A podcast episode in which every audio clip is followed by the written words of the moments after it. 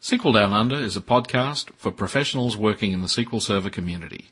SQL Server is a trademark of Microsoft Corporation. Opinions expressed during the podcast are individual opinions and may not reflect the opinions of SQL Down Under or of Microsoft Corporation.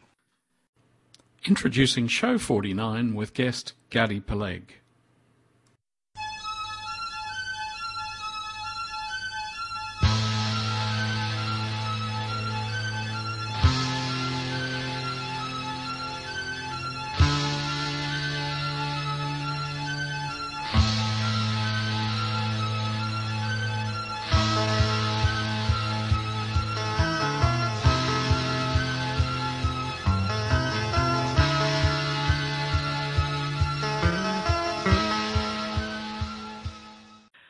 Welcome. Our guest today is Gadi Peleg.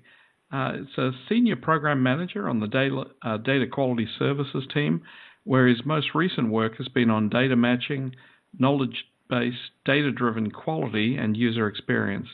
Gadi is now involved with the next generation of data quality services. He joined Microsoft in August 2008 with the acquisition of Zoomix Data Mastering Limited, where he served as a VP of Professional Services. So, welcome, Gadi. Thank you, Greg. Thank you for having me on the show. Ah, it's excellent. Uh, what I get I get you to do the the first time anybody's on the show, what I get you to do is explain how how on earth did you ever come to be involved in in SQL Server? Well, that that was uh, this is uh, interesting because uh, as you mentioned, I uh, uh, joined Microsoft in uh, 2008 with the acquisition of Zoomix and uh, this is uh, basically the first time I uh, I was exposed to um, anything related to the data quality aspect or quality aspect of, of, of data.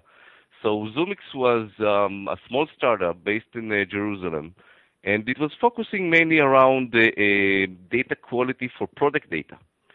So we didn't have really a means of cleansing data per se, but we had uh, very, very good tools based on uh, machine learning uh, for uh, standardizing and uh, restructuring uh, product descriptions and also classifying products. So it was a kind mm-hmm. of a hybrid, like a master data management plus data quality tool and it was uh, for Microsoft. It was very very interesting because it was uh, again it was uh, machine learning based and uh, a tool that basically minimized uh, labor uh, for for data stewards to um, normalize and standardize product descriptions.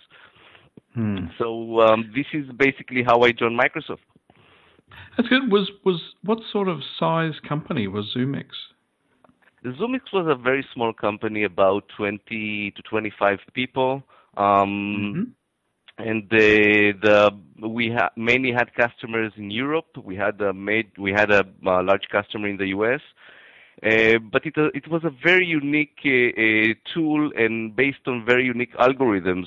Um, and again, these algorithms basically enable to reduce uh, uh, time and labor on on working on data, basically making data mm. better. Great. And and so look, if we start, uh, given it's the first show we've done on data quality services, uh, maybe if we start at the beginning. So, um, why should we be interested in it? Well, um, I think uh, when you're trying to define data quality, uh, you have to connect data quality with business. Um, mm-hmm. So when you look at data quality, data quality is basically uh, how good the data is for business usage. So when you talk about business, then uh, obviously you talk about uh, uh, quality of business. And uh, we know, everybody knows that uh, data quality impacts business directly. And uh, just in the US by itself, um, companies lose more than $600 million a year just because of data quality issues. So hmm. uh, and it spans around uh, many aspects of of, of uh, the businesses, like uh, uh, marketing campaigns, uh, billing, and and many more aspects. Yeah. So just examples of the sort of quality issues that you're thinking of. Well, um, there are uh, data quality can can be measured uh, uh, based on very accurate dimensions like accuracy, consistency, completeness, and duplicates. So I can give example, examples of each one. For example, accuracy is how accurate semantically the data is. Uh, consistency is about uh, having the same values uh, across all the data set in the same representation. Completeness is whether you, uh, uh, your data is missing values. For example, if you have an address uh, record and uh, it's missing a zip code, then you know obviously uh, someone will have to complete this uh, this value. And duplicate mm. is hmm. about duplicates that you have in your data. So if you have a list of customers. Yeah. And your customers are duplicates, then obviously you, you start sending mails to um, duplicate mails to these customers. So Mm. Um, so basically, uh, uh, these dimensions help uh, users to understand the quality of the data and, and beca- become aware and become proactive on, on cleansing this data uh, to prepare it for business and for BI. I, I, suppose one of the questions that comes up then is that how, uh, what sort of measures do you see in place that people could use to assess uh, how accurate their data is or how high a quality their data is. Because um, I'm just presuming that one of the things that you need to know is how bad things are, and and if you are trying to fix things, uh, to have some sort of measure about you know how successful you've been in terms of fixing it. That's true, and that's an excellent question because it gives me a direct. Uh, uh, it connects me directly to data quality services and to the solution that we provide in SQL Server 2012 so hmm. um, how how do you measure accuracy? So basically, you have to measure you measure accuracy against a, a reference set of data. Uh, so you know how your data deviates from this reference data. And uh, there are many solutions today that provide these uh, reference lists or, or, lists or lexicons, or you know, every every company has its own uh, terminology. And data quality services came up with a very unique solution, which is called uh, knowledge bases uh, where every user can create its own uh, knowledge base or knowledge bases to represent different types or different kinds of data. For example, if you have HR data or product data or any other type of data, you can basically capture the semantics of this data in a form of data domains in each knowledge base. So let's assume that you have um, an employee's data set. So you can create a knowledge base with different data domains in it and, and capture semantics about uh, your data in a form of values. So, for example, I can uh, uh, create synonyms between cities, like NYC and New York will be synonyms. Mm-hmm. So when you clean Actually, the data, actually, I should probably, I should sorry, I should probably get you to describe to, uh, in terms of the product, the the meaning of uh, domain, the way you're using that. Sure. So domain is an area um, of data um, that captures uh, all kind of rules and values to correct a specific uh, type of, of uh, uh, data. If I connect it to a table or, or, or, or a file, it, it's a column basically. So I can take yes. a column and, and basically map it to a domain because they belong to the same domain of data. So obviously I wouldn't cleanse uh, cleanse a, a, city column with a country domain. Okay, so I have to yep. create a domain that matches the, the column type and the column type of uh, uh, data.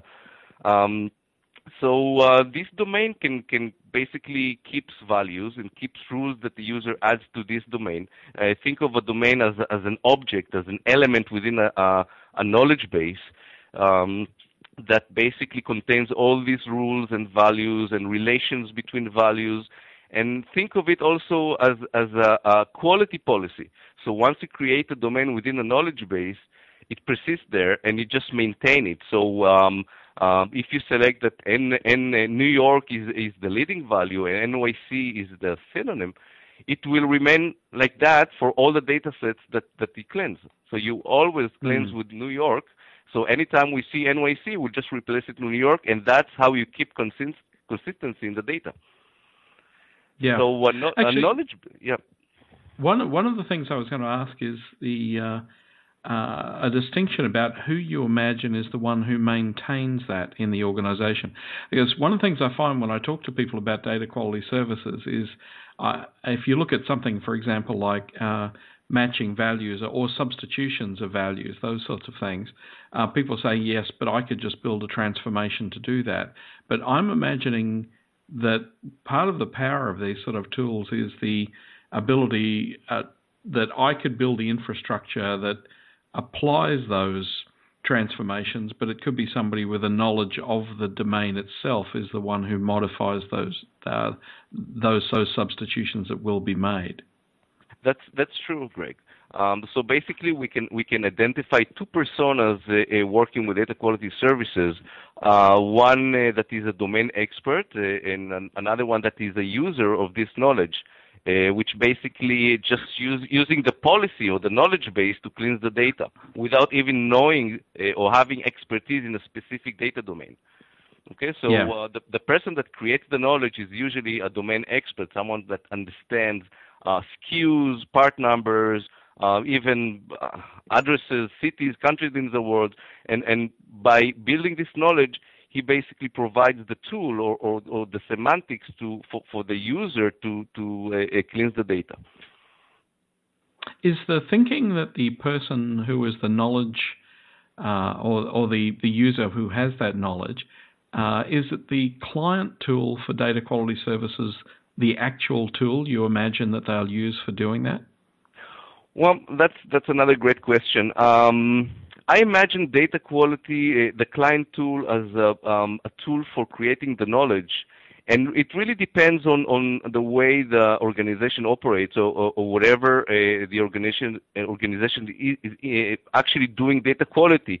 So you can you can do data quality while you move data from uh, the layer where you acquire data sources down downstream to the data warehouse, or you can do a project type of uh, uh, um, data quality uh, where you basically work out of the um, you take chunks of data from your master data management tool and you cleanse it and you put it back to um, MDM, or you work with a data warehouse. So it really depends where you want to do the data quality. Going forward, mm. we we uh, want to uh, provide an Excel experience for data cleansing. So this will allow uh, information workers to easily use Excel to cleanse data. Okay, so um, yeah. Um, imagine that you can in Excel uh, select your cleansing agent, uh, agent, which is the knowledge base, or even uh, an external provider uh, provider of knowledge, which I will explain soon. Um, and and in almost in no time, you just click a button and you cleanse your data. So this is something yeah, we're already that, working on. That that's a really interesting idea because yeah, if I look at something like uh, master data services in uh, SQL Server, um, the interface uh, was one of the things I absolutely struggled with in 2008 R2 was the user interface. And when you're dealing with those sort of lists of things, uh, Excel seems like a very natural interface to to do that sort of work. It, it's very natural. It's uh, uh, basically you. Um, it's some. It's a tool that it's uh, uh, actually it's the most popular tool for for managing data and it already has capabilities, uh, you know, like like sorting and, and functions and anything that you can uh, reuse.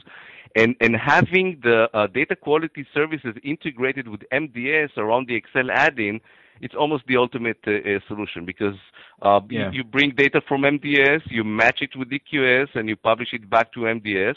Going forward, we will have, have also cleansing capabilities in Excel, so the integration is much mm. tighter there. Yeah, I thought in SQL Server 2012 the uh, the add-in for Excel for um, master data services that uh, takes it from being uh, sort of awkward to use user interface to, to now quite pleasant actually. Yeah, that's that's very good. And so that sort of integration with data quality services in the future would, would be excellent. Yeah, the um in in terms of the how do you see the general process? Like if somebody what's the process from start to finish where somebody would start to implement uh, data quality services? Um, so um, it, it, all starts with the knowledge base. In order to cleanse mm-hmm. the data and even to match the data, you have to have knowledge about the data. So algorithm by, by themselves, like a similarity al- algorithm, cannot really cleanse the data. You have to cleanse the data with something. So uh, basically, yep. you start by, by creating knowledge using your uh, uh, data sources.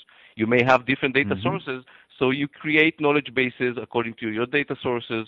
You uh, uh, test your knowledge bases using a cleansing project through the DQS client application. And once you feel that the knowledge base, once you know that the knowledge base is comprehensive enough and covers uh, uh, your data, then you can uh, put it in production and, uh, and even uh, add automation to it by using a DQS cleansing component in SSIS, which basically connect to that knowledge base and cleanses the data on the fly. Okay, so yeah. the, I, I, do see a development phase of knowledge and then usage uh, either uh, by project or uh, automation through SSIS. Hmm. yeah, indeed. So, so with um, in terms of uh, that that sort of knowledge base, the is would you see the the typical starting point is going to be data that's sitting in some existing table somewhere? Uh, actually, yes, yes. Um, hmm. I think there is another layer, uh, uh, maybe before it, or maybe one step before it, is is the way to is a way to discover your your your data and see where where your data is and uh, analyze it before you do anything with it.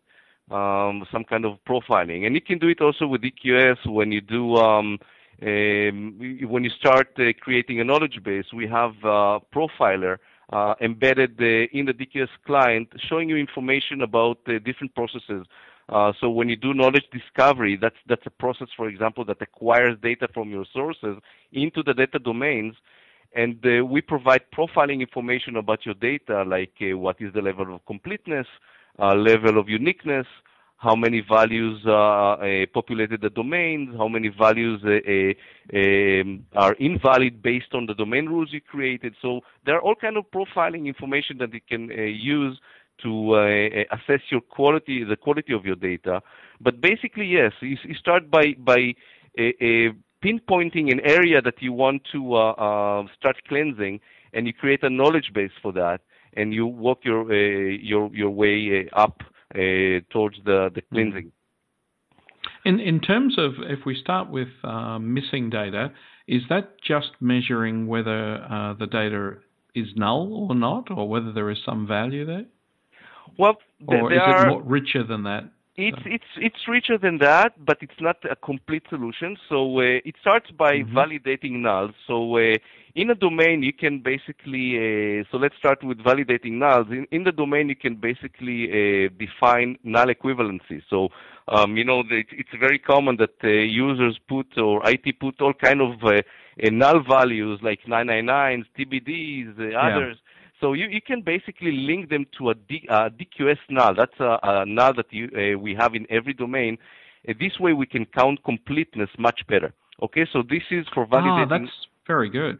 Okay. Yeah, so because the sort of thing I often do see is exactly that: is that somebody will be loading up some data as part of an ETL process, and maybe it requires uh, some column that isn't present in the source data but is required in the database. So yeah, maybe there's a, as you say, an, a postal code or a zip code or something, and so they'll literally shove into the data 9999. So I mean, there is actually data there, but it but it's actually uh, the same thing as if there wasn't data there.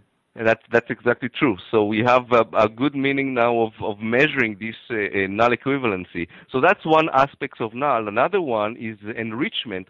But uh, today we don't have um, we have a way to enrich data by creating um, a composite domain, which is a, a complex. It, it's a, basically a container that contains a, individual domains that belong to the same area. Let me explain this uh, very. Uh, it, it's a it's a topic that it's hard to explain, but let me try.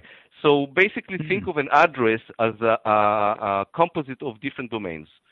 So uh, an address contains a city, street, uh, zip code, and so forth. So think of each column as, as a domain by itself. But when you look at an address, it, it, it's a, it's one object. Okay, you can't really separate the street mm-hmm. from the city from the zip code, so it's a composite type of domain.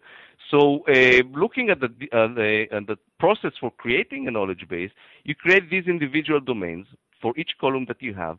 Then you link them into a composite domain. And now you can create, once you have a composite domain, you can create composite domain rules saying that if city, for example, is Seattle, then state must be Washington. So if your mm-hmm. data says uh, Seattle, uh, New York, it will be automatically correct to the correct value.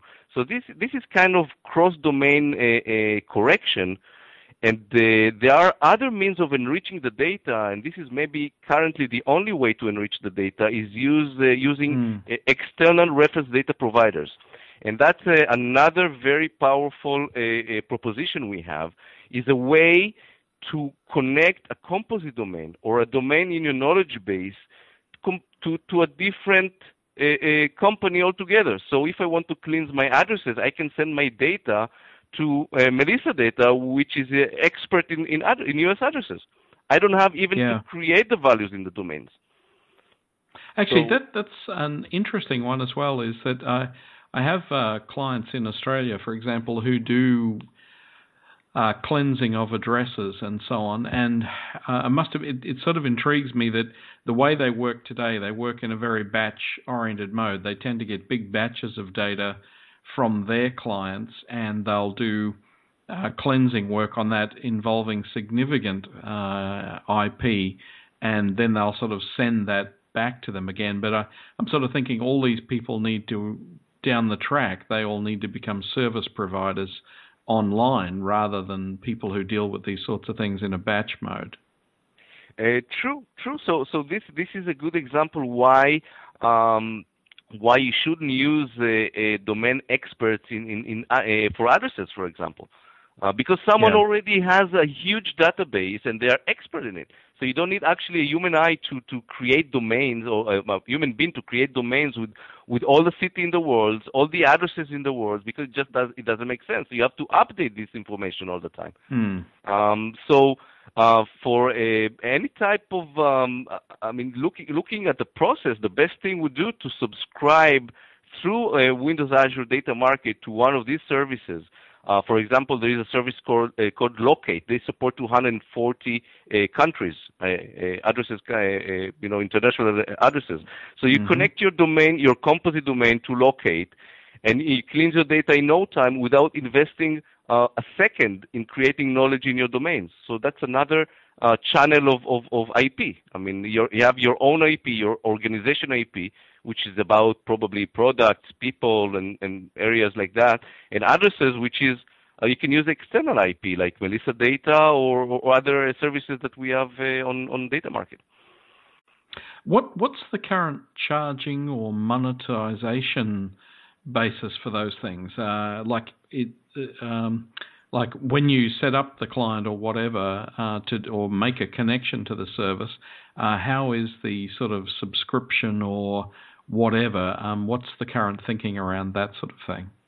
So the, the current model is that you subscribe, a, a, a, you, you open basically Windows Azure Data Market page, and you see all the there is a, DQS a data quality services category there, and all the offerings that uh, belong to this category. And uh, it's a subscription-based uh, model that you subscribe. uh, you have um, you subscribe by transactions if it's monthly or I don't recall the, the exact model, but you, you pay per subscription, per per usage. So um, yeah. once you subscribe through Data Market, when you go when you open the DQS client application, all these services that you subscribe to on uh, under data market will show on the DQS client. So for the user that uses these, these services, it's a very simple experience. You just use the knowledge base that is defined with these services. You don't. It's like a black box. You just connect yeah. the knowledge base to. You map it to your a, a, a Excel file or table, and you just run it. And then you go. You have an interactive step where you manage your, your your results, and that's it basically. It's very simple. Yeah. Actually, one of the things, if people have that sort of intellectual property, uh, how complicated is it to get to be set up as a server? to be set up as a service? As uh, to, to be set up as a service, yeah, one of these providers, like Melissa or somebody. Yeah. Uh, how complicated is that? So uh, this process is done against uh, with the data market team. Uh, there is a whole business engagement there uh, with SLAs and all kind of.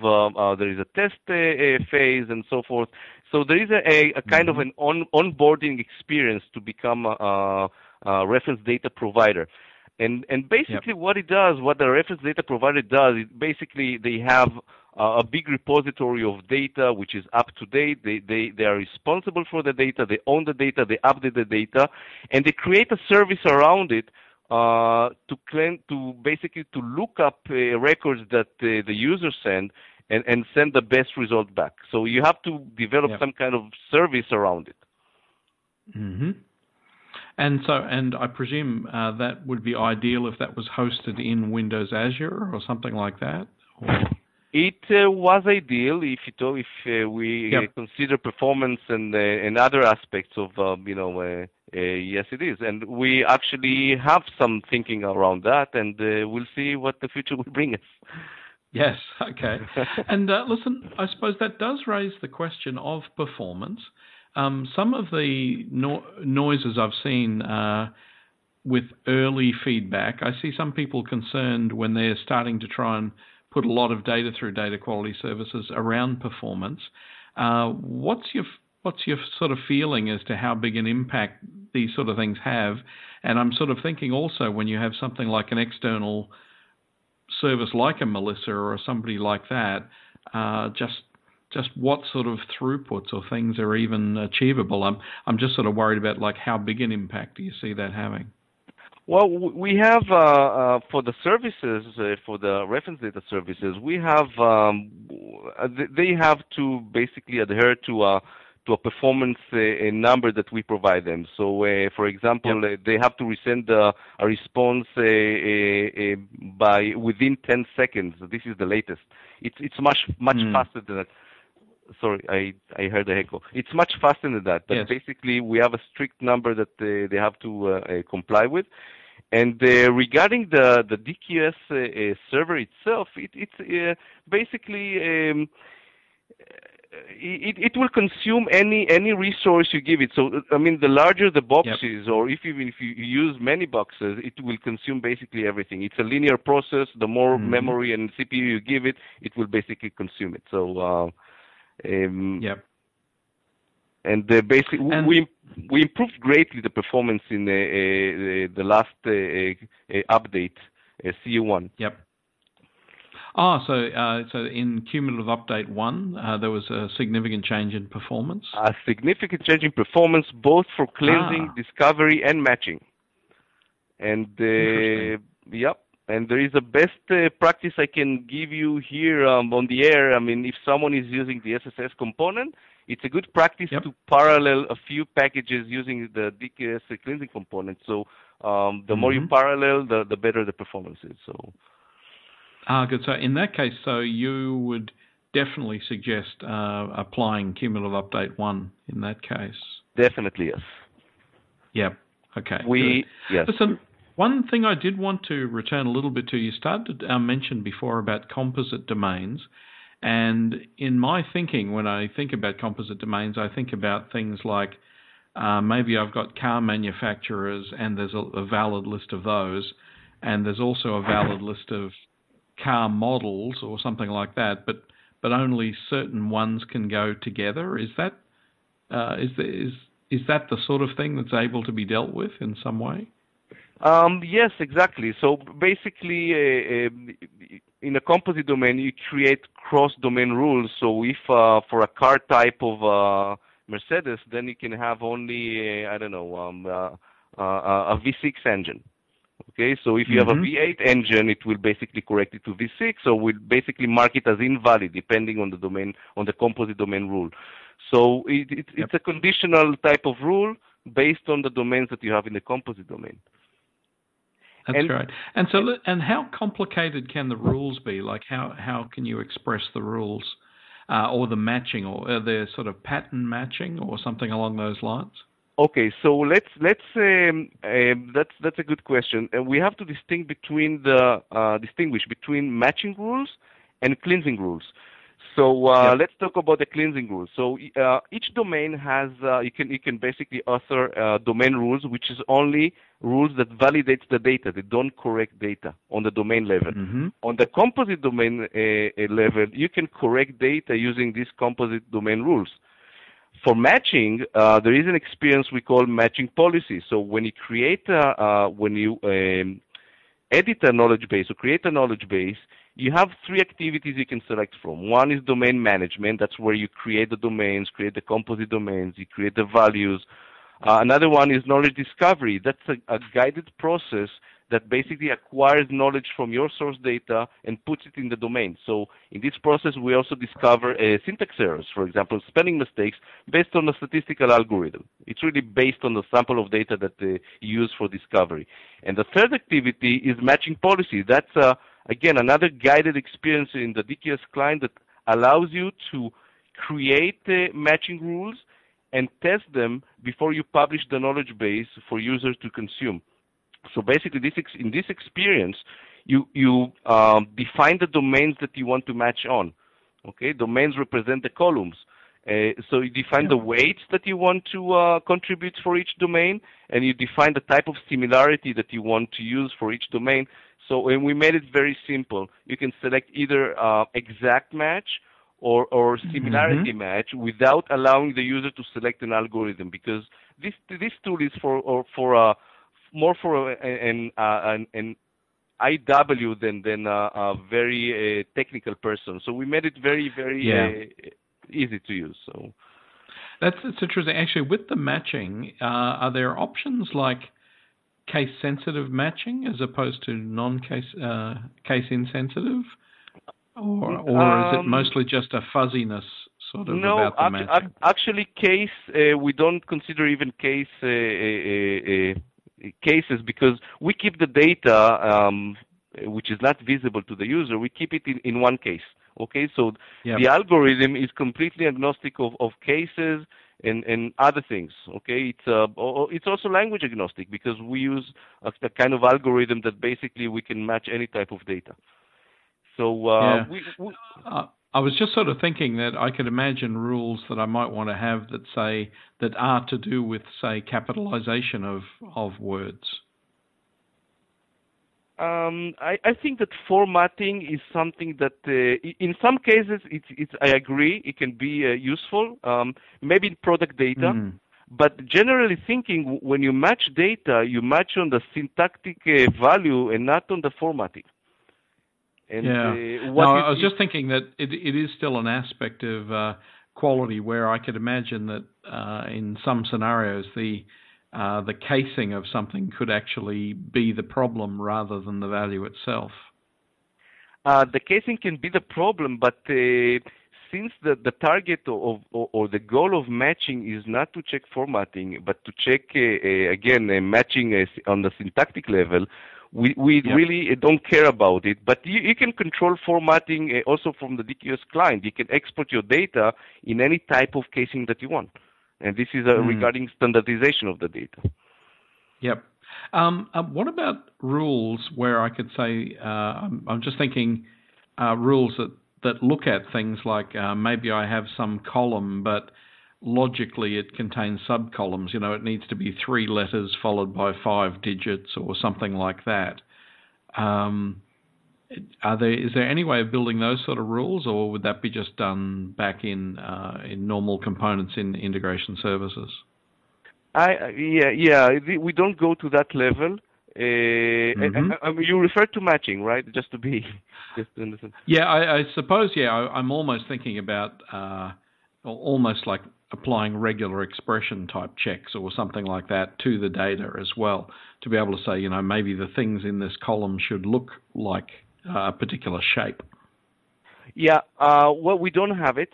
We don't have it. I, I mm-hmm. agree. We had this type of. Uh, we have some kind of uh, capability in Zoomix using uh, regular expressions and data patterns uh, because it's it's mostly. Um, usable for, for product data. That's where you see much more data patterns than in customer data. Mm. Uh, customer data has very few data patterns. It's usually strings. You know, maybe, maybe a zip code is a little bit. Uh, you know, you can identify it by a by a regular expression.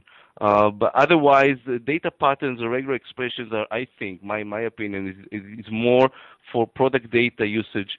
Uh, but but the accuracy of the matching is so so good. I mean, using the algorithm that we have, and again, we we didn't invent yeah. the wheel. We're using uh, uh, we're using a, a uh, an algorithm that probably everybody is using, and it's good mm-hmm. enough to to match uh, your data, and it gives very high high accuracy because we also treat the data. We we we normalize the data in memory. We remove uh, certain characters, uh, and then we break it to small pieces, and um, and that's how we match it. So it, it's really a pretty much forward algorithm, and it's, it's, it provides a very good accuracy, basically.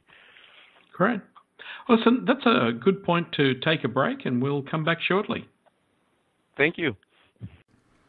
As well as community resources such as this podcast, SQL Down Under offer mentoring services and both private and public training options. If you need to get your project back on track, or if you need to get it off to a good start, why not give us a call? We have also recently introduced a series of online courses available in both Asia Pacific and US UK time zones. In particular, the first course that's offered in this series is Query Performance Tuning. You'll find details at www.sqldownunder.com. Welcome back. Um, so, Gadi, out, outside SQL Server and data quality services, is, is there a life outside? Um, yes, actually, there's a big life outside. I have uh, four four kids that uh, keeps me in shape. Um, so very good. Um, yeah. Any and, sort of uh, sports or hobbies you're involved with, or? I'm uh, yeah. There are two two areas that I uh, um, uh, really um, uh, how can I put it? Uh, it's like a childhood hobby, uh, which is aviation and music. I play musical instruments um, like trumpet, harmonica, guitar, and a few more. Um, just wow. as a hobby. That's yeah. excellent.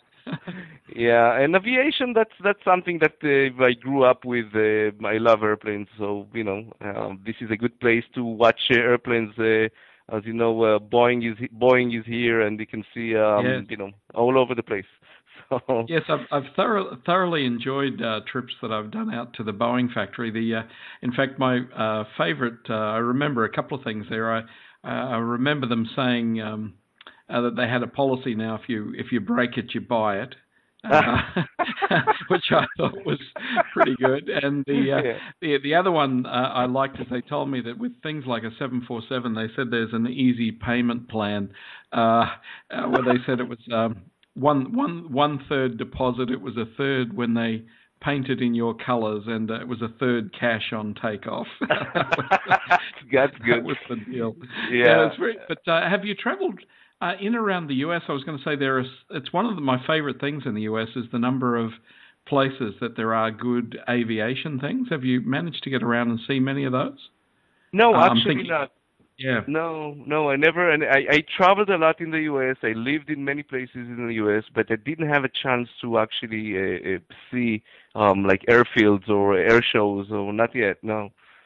Yeah, no. In fact, yeah, the other ones I was thinking of is uh, things like some of my favorite places in the world. Uh, I was just thinking like uh, Air and Space Museum in Washington, or uh, and in fact my uh, real favorite there in Washington is the annex they've built out at uh, Dulles Airport. Uh, where they have all the sort of really big things that used to be in the in the city. So I know last time I was there, there was like a oh everything from a Blackbird to a Concorde, but they've also got you know sort of old oh, I don't know, things like uh, World War II things like Macchis and Spitfires and Zeros and you know all those sorts of uh-huh. things. I mean, things that you would just never see anywhere else. You know. The, yeah, uh, actually, I uh, uh, there is a nice museum here, right here in uh, Seattle, aviation museum. oh, museum. Museum of Flight, yes. Yeah, yes. Museum of Flight. Yeah, you can see the Blackbird over there. Um, I mean, all kind like F-15, Phantom, all kind of yeah. old airplanes and so forth. Yeah, very interesting. Actually, yeah. one one that uh, I got taken to as well that I really enjoyed there in Seattle is the uh, even though there's the sort of formal Museum of Flight, there's the Museum of Flight Restoration Center as well. Um, don't know if you've been to that one, but I, I, I really liked that because it was the one where they sort of build and fix all the things that'll end up in the Museum of Flight, but you can really uh, get into things and climb all over them and look at them and, and so on, much more in the Restoration Center. Oh, that's is that true? I, I never heard about it. Okay, so that's that's a yeah, good. Uh, that's worth a look. Yeah, that's good. Yeah, I must admit, uh, all these space things. Uh, the other thing I really liked in the air and air and space is all the sort of space type things. The uh, uh, they, they, just had everything uh, in Washington there that I've ever seen. Like particularly all the old Apollo things that I grew up watching. You know, you could just uh, all the little lunar the lunar lander and you know, all the little buggies and all that just yeah. just all those things that uh, to somebody who just grew up watching that on TV it was almost like a dream world or something but that's going truly amazing. to see the yeah. actual things is is is just breathtaking yeah I think, it's, yeah um, they've also they had that whole like when they did that U.S. Soviet link up in space, and they've they've got you know all the spacecraft sitting there, and and they had you know Skylab sitting there because they built two of them, and the first one worked, so they put it in there, and I mean that that whole museum. I mean, I, I just think that, that that's uh, it's breathtaking. That's just, yes.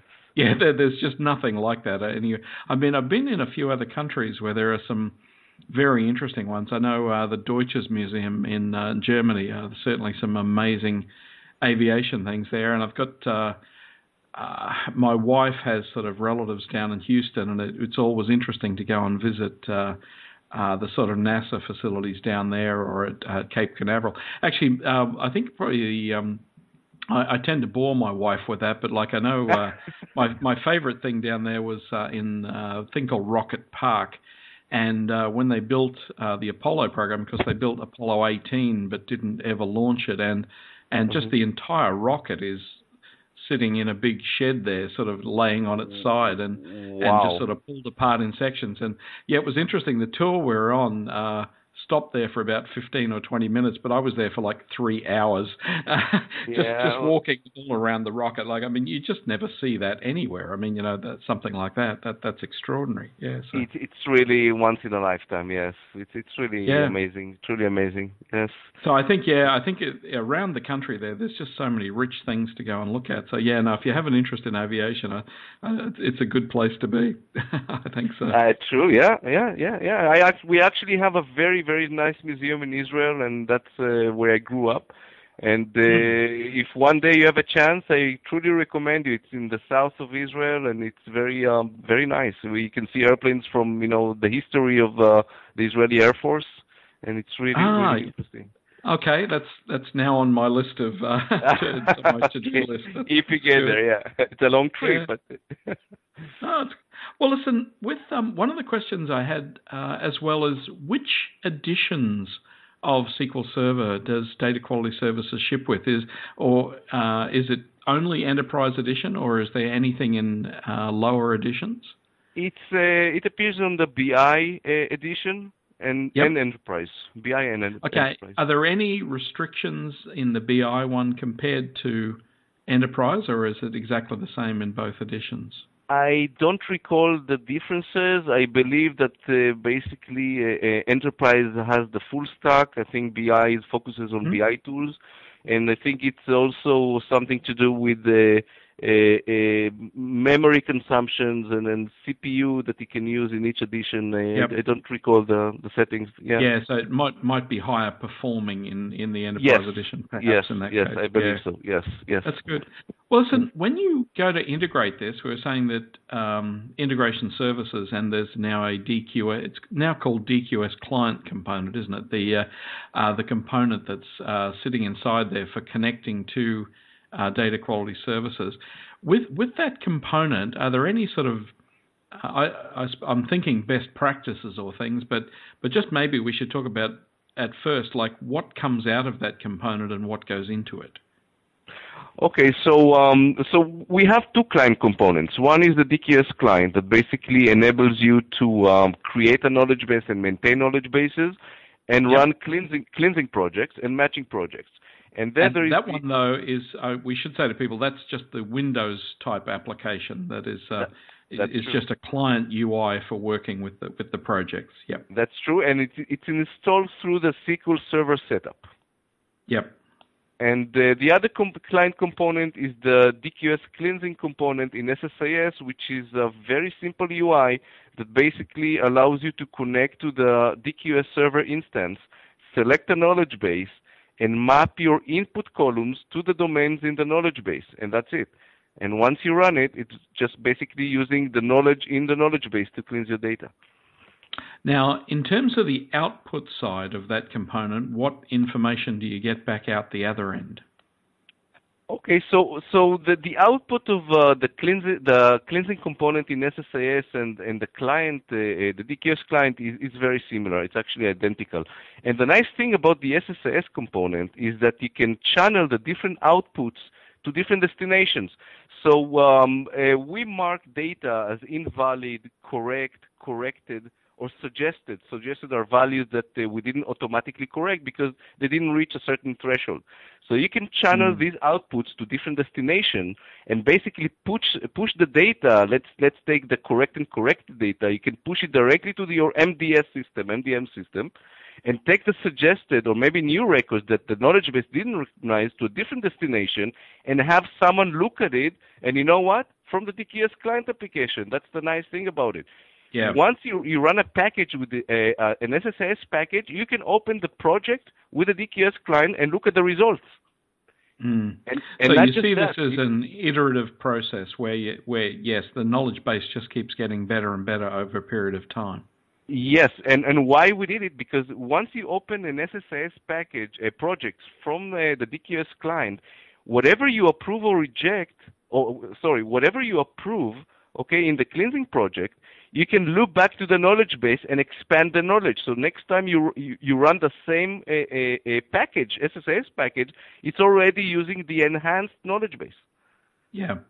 Now, the way you split that out coming out of the component, is there a column that indicates whether this was new or uh, something, and then use maybe a conditional split? Or something yes, to yes yes. There is a column called the uh, record status and indicates and that's you see the indication whether it was corrected invalid uh, and so forth. So based on this uh, uh, uh, uh, column you add a conditional split component transformation and you split your you split the table to different destinations.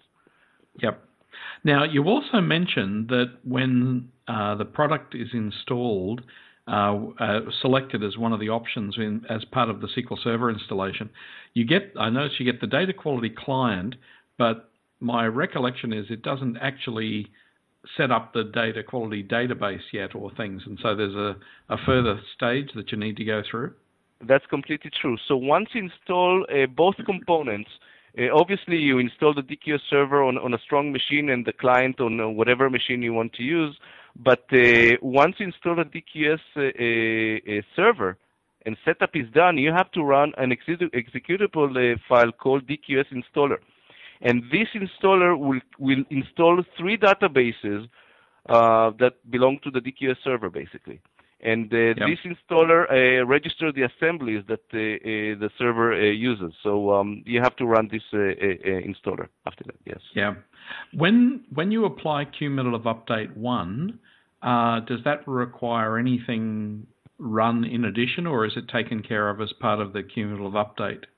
No, you have. Uh, that's an excellent question. You have to run the installer again, but with, with a flag uh, uh, that uh, uh, basically upgrades the the database. So I think the the, the syntax is like uh, DQS installer minus upgrade.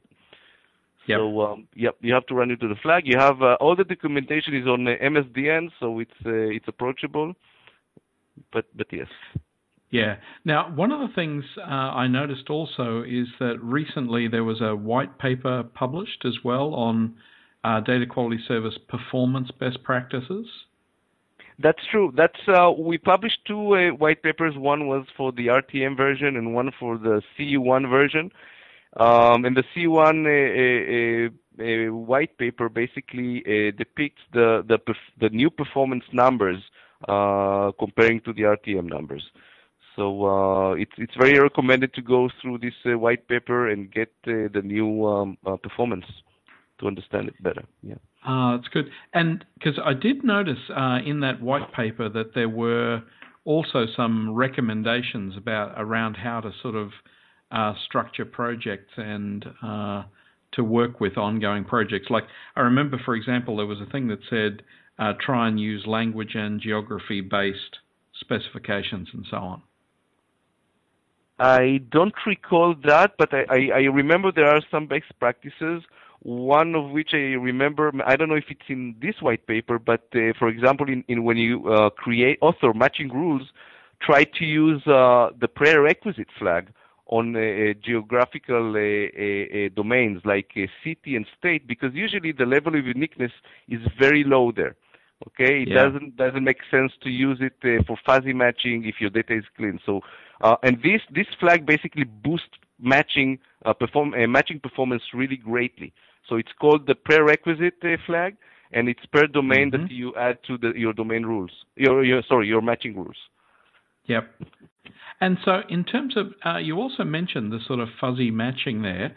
Is that very much the same sort of algorithm that was already uh, available in uh, integration services? Is it very similar to the the fuzzy components that were in there, or is it a different algorithm? It's uh, it's very similar. Uh, the big difference between the, the fuzzy grouping in SSIS and our matching is that uh, our matching, uh, we call it semantic matching because it's using the knowledge base. The more your knowledge base you have, the more knowledge you have in your knowledge base, the faster the matching will run and the and more accurate it will uh, run. Because uh, let's take um, uh, you know um, an example that they already use. I mean that's from the music world. Lady Gaga when you compare Lady yep. Gaga and Gaga, okay, the, the similarity between these two terms will be very, very small. So no similarity uh, uh, function in the world will provide a higher similarity than, I don't know, maybe 30%, which is not enough yep. for a match. Okay, but once you create a synonym between Lady Gaga and Gaga, that's a 100% match. And so we ha- if we have it in the knowledge base, that will be a 100% match record. So uh, you basically just gained a new a new match there. So it's a semantic matching. Uh, uh, the fuzzy grouping uh, SSIS component doesn't use this type of similarities. It's uh, it's uh, we use a similar algorithm, but we we use the knowledge base on top of it. So it's much more accurate and uh, uh, it's faster. Yeah. No, that that actually yes, that sounds that sounds very good. The um, other couple, are there any other sort of general best practices you find in terms of working with data quality services? Um, the, there is a thumb rule, you know, before before you go, uh, you, you, match your data. It's always a, best, a good practice to cleanse your data, and, and, it's obvious. Once you cleanse your data and your data is consistent, your matching will be basically you can create a very simple matching policy, almost uh, using exact matches to match your data if your data is already standardized and, and cleansed. So uh, it's always a good practice to, to do cleansing before you do matching. And once you're done with cleansing, use the, the output of the cleansing as your input for the matching. So um, the nice thing about DQS is that we, we don't actually touch the original columns. We, for each uh, a, a source column, we create an output column, and that's where we place, place the correct value. So you can take these, these output columns and as input to your matching uh, project. Okay. yeah, I noticed that in the integration services component, yeah, that that component, the original columns seem to flow through, and then there's additional columns that are the output columns, plus the thing that indicates what occurred. That's that's true, and that's true also for the for the cleansing project in the DQS client. So we have uh, the original column, the output column, the reasoning, the state, whether it's correct, corrected, invalid, suggested, and, and, and more. Um, and for example, if you use reference data providers like Melissa Data, they will append additional columns, and this is the enriching that we talked before. For example, if you send your addresses, they will return your correct address plus additional metadata about the address, like longitude, altitude, and so forth. Ah, so uh, so the Melissa one that, that actually does geolocation of the data yes, as well, does it? Yes, yes, it appends ah. many more columns, and that's that's true to most of the services. So you're paying not just for correcting the data, also for enriching your data. Ah, so yes, you actually you're back. Yes, much richer data than, than what you were mm-hmm. looking at in the first place. How do, how do you deal? Uh, so when you go to uh, configure the component, I suppose when you then pick the provider that you're going to work against or the service you're going to work against, that then determines the available output columns, does it? At that point when when when you pick the service, uh, it basically um, we we create the same output for each source column that uh, you have. We create the output column, but upon uh, export, uh, we add the additional columns that these services add, provide. Yeah, I'm just trying to think in terms of the integration services component. Like you've got the your input columns coming in, you get them out as well. You get the output columns, and you get the sort of indication of what happened. But if the thing enriches it in some way, uh, is it when you're configuring the component, like it? Uh, I presume that's the point at which it then suddenly provides additional output columns. Yes, or? that's that's yes, true, true. Yeah, there is an advanced tab on the SSS component. That's where you can select whether to append additional uh, columns from the service or not. Yep. So yeah, no, that ah, that's good. Now listen, now one of the things that uh, I know uh, I was I always ask about, but I know it's probably not in the first version. Is is there any sort of extensibility model or anything like that? Um, Unfortunately, uh, so like not. It, yeah, yeah. I'll, I'll, make it easy. My answer was quick. Uh, yeah, we, we, didn't have a chance to put APIs, public APIs out. It's part of our thinking, uh, uh, you know, for uh, the roadmap. Uh, one thing that, uh, and I, I know it, I, I, can talk about it because it's public. I don't recall if there is a public use case for that, but we have a very, um, a very interesting partner in uh, in Germany, and they basically integrated the dynamic CRM with DQS around the SSS component. So basically, mm-hmm. whenever they run the SSS component, they take the cleansed data and they show it to the user on the uh, dynamic CRM page and the user can select whether to uh, to to incorporate the cleansed data uh, for, for that specific uh, contact, for example. So there is a way to use the SSS, SS component as an extendable you know area, but we don't specifically have APIs for for for this release. Yeah. And so I, I suppose that's the other question then is that apart from the data quality client application and the component that comes with integration services, uh, do we need to treat the data quality uh, database as a sort of a black box, or is there, uh, um, you know, I'm, I'm, trying to think of there are other ways I could interact with that database. Um, I I think that it is best to treat it as a black box. Many of the data of the information is serialized.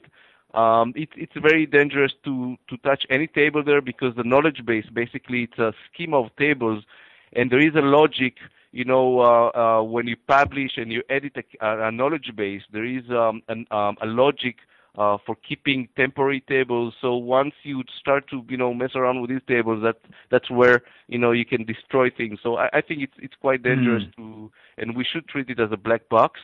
Um, I, and, I, was thinking more about reading it. I'm, I'm thinking like you know if I wanted to execute a query that I, I don't know you know, told me things like the number of unique values in a particular domain or something like that, or or to be you know those sorts of things. If there's any way to query that sort of thing. Um, I can't. I don't recall if there's a way to do it. I, I don't know in what format the, the values are stored. If it's binary, yep. then obviously you can't. But uh, yes, it'd be uh, horrible. Yeah. I, I think that anyone can can you know reverse engineer it and, and query yeah. any kind of table there, but we, we don't provide any best practice for that. No. Yeah. So that so so is there any thinking down the track about how that might get sort of uh, or the things that might eventually you might be able to build or add on or anything like that? I'm just sort of wondering, is there a developer surface in mind? At all. Yes, we, we do have in mind. Uh, right now, we, we do think about the ge- uh, next generation and uh, I can't really disclose too much about it. I just sure. uh, yeah. I can say that uh, there is there is a, a developer um, surface in mind, um, and and uh, and basically we want to uh, promote more automation. Um, and that's that's basically it. I can't really disclose yeah, yeah. No, no, that's okay. And so, if people have um, ideas on how it might be expanded, is the Connect Connect site the best place for placing those? They they can use the Connect site. Uh, anyone can also post on on the DQS blogs. Um, any any type. There are forums and blogs uh, uh, that belong to DQS. Anyone can can write there and have suggestions and, and feedback. And we do monitor that, and we uh, try to uh, answer as, as as fast as possible and uh, that's uh, these are the the media channels that we use basically. Ah, that's good. So in terms of interaction with the team, then, So you're saying um, for uh, so a DQS forum, uh, DQS forum and blogs, yes, and and and also um, you know if someone wants to uh, a customer wants to become a, um, a top customer, technical uh, um, preview customer, then uh, they can approach uh, Microsoft and ask to be included in the in that list, and then the interaction with the product group is much tighter. Yeah, no, that's great. And so what I'll do actually, I'll find the, uh, I'll get the uh, forum and, uh, blog sort of addresses, and I'll put them in the notes for the show as well, so that. Uh, Perfect. Yeah, so yeah, so there's a, a direct link on those. Um, in terms of um, are other things coming up that we should look forward to, in terms, of, uh, will you? Are there presentations on this at any of the upcoming events? Do you know? Or um, and so I um, presume TechEd North America, there'll probably be something.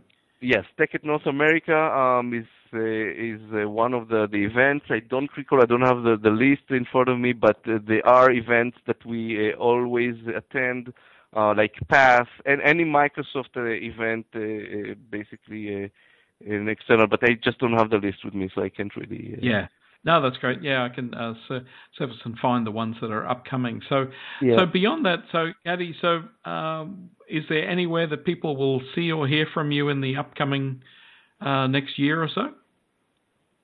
Um, I used to present in PASS and, and other events. I'm not sure we have now uh, Matthew. I think he he has uh, he had a show with you. Oh, Matthew Roche. Matthew indeed. Roche. Yes. Uh, so he is our uh, great presenter about MDS uh, and DQS. So um, I think uh, he's a really great presenter, and you can see it in any, almost in any event in the world. He's traveling a lot now and he's now yes, and I, I, think you did very well getting Matthew on the team. Uh, he's uh, he's an old friend of the show and uh, uh-huh. of uh, myself, and uh, yeah, I think he's a very passionate presenter and uh, and always entertaining. Yes, yes, yes. He's a and he's delivering the DQS messaging very very well. Um, but myself, I'm focusing now on, on, on features in DQS in, in next generation. Uh, yep. No, no secret that we're going. Uh, we're considering a, a, a, cloud experience, and uh, mm. but not just DQS. Uh, I'm talking about uh, many teams here at Microsoft. This is the next generation. Yes. yes. Yeah, that's great. Well, listen, thank you so much today, uh, for your time, and we'll talk to you again soon. Thank you so much for having me on the show, Greg. Thank you so much. That's great.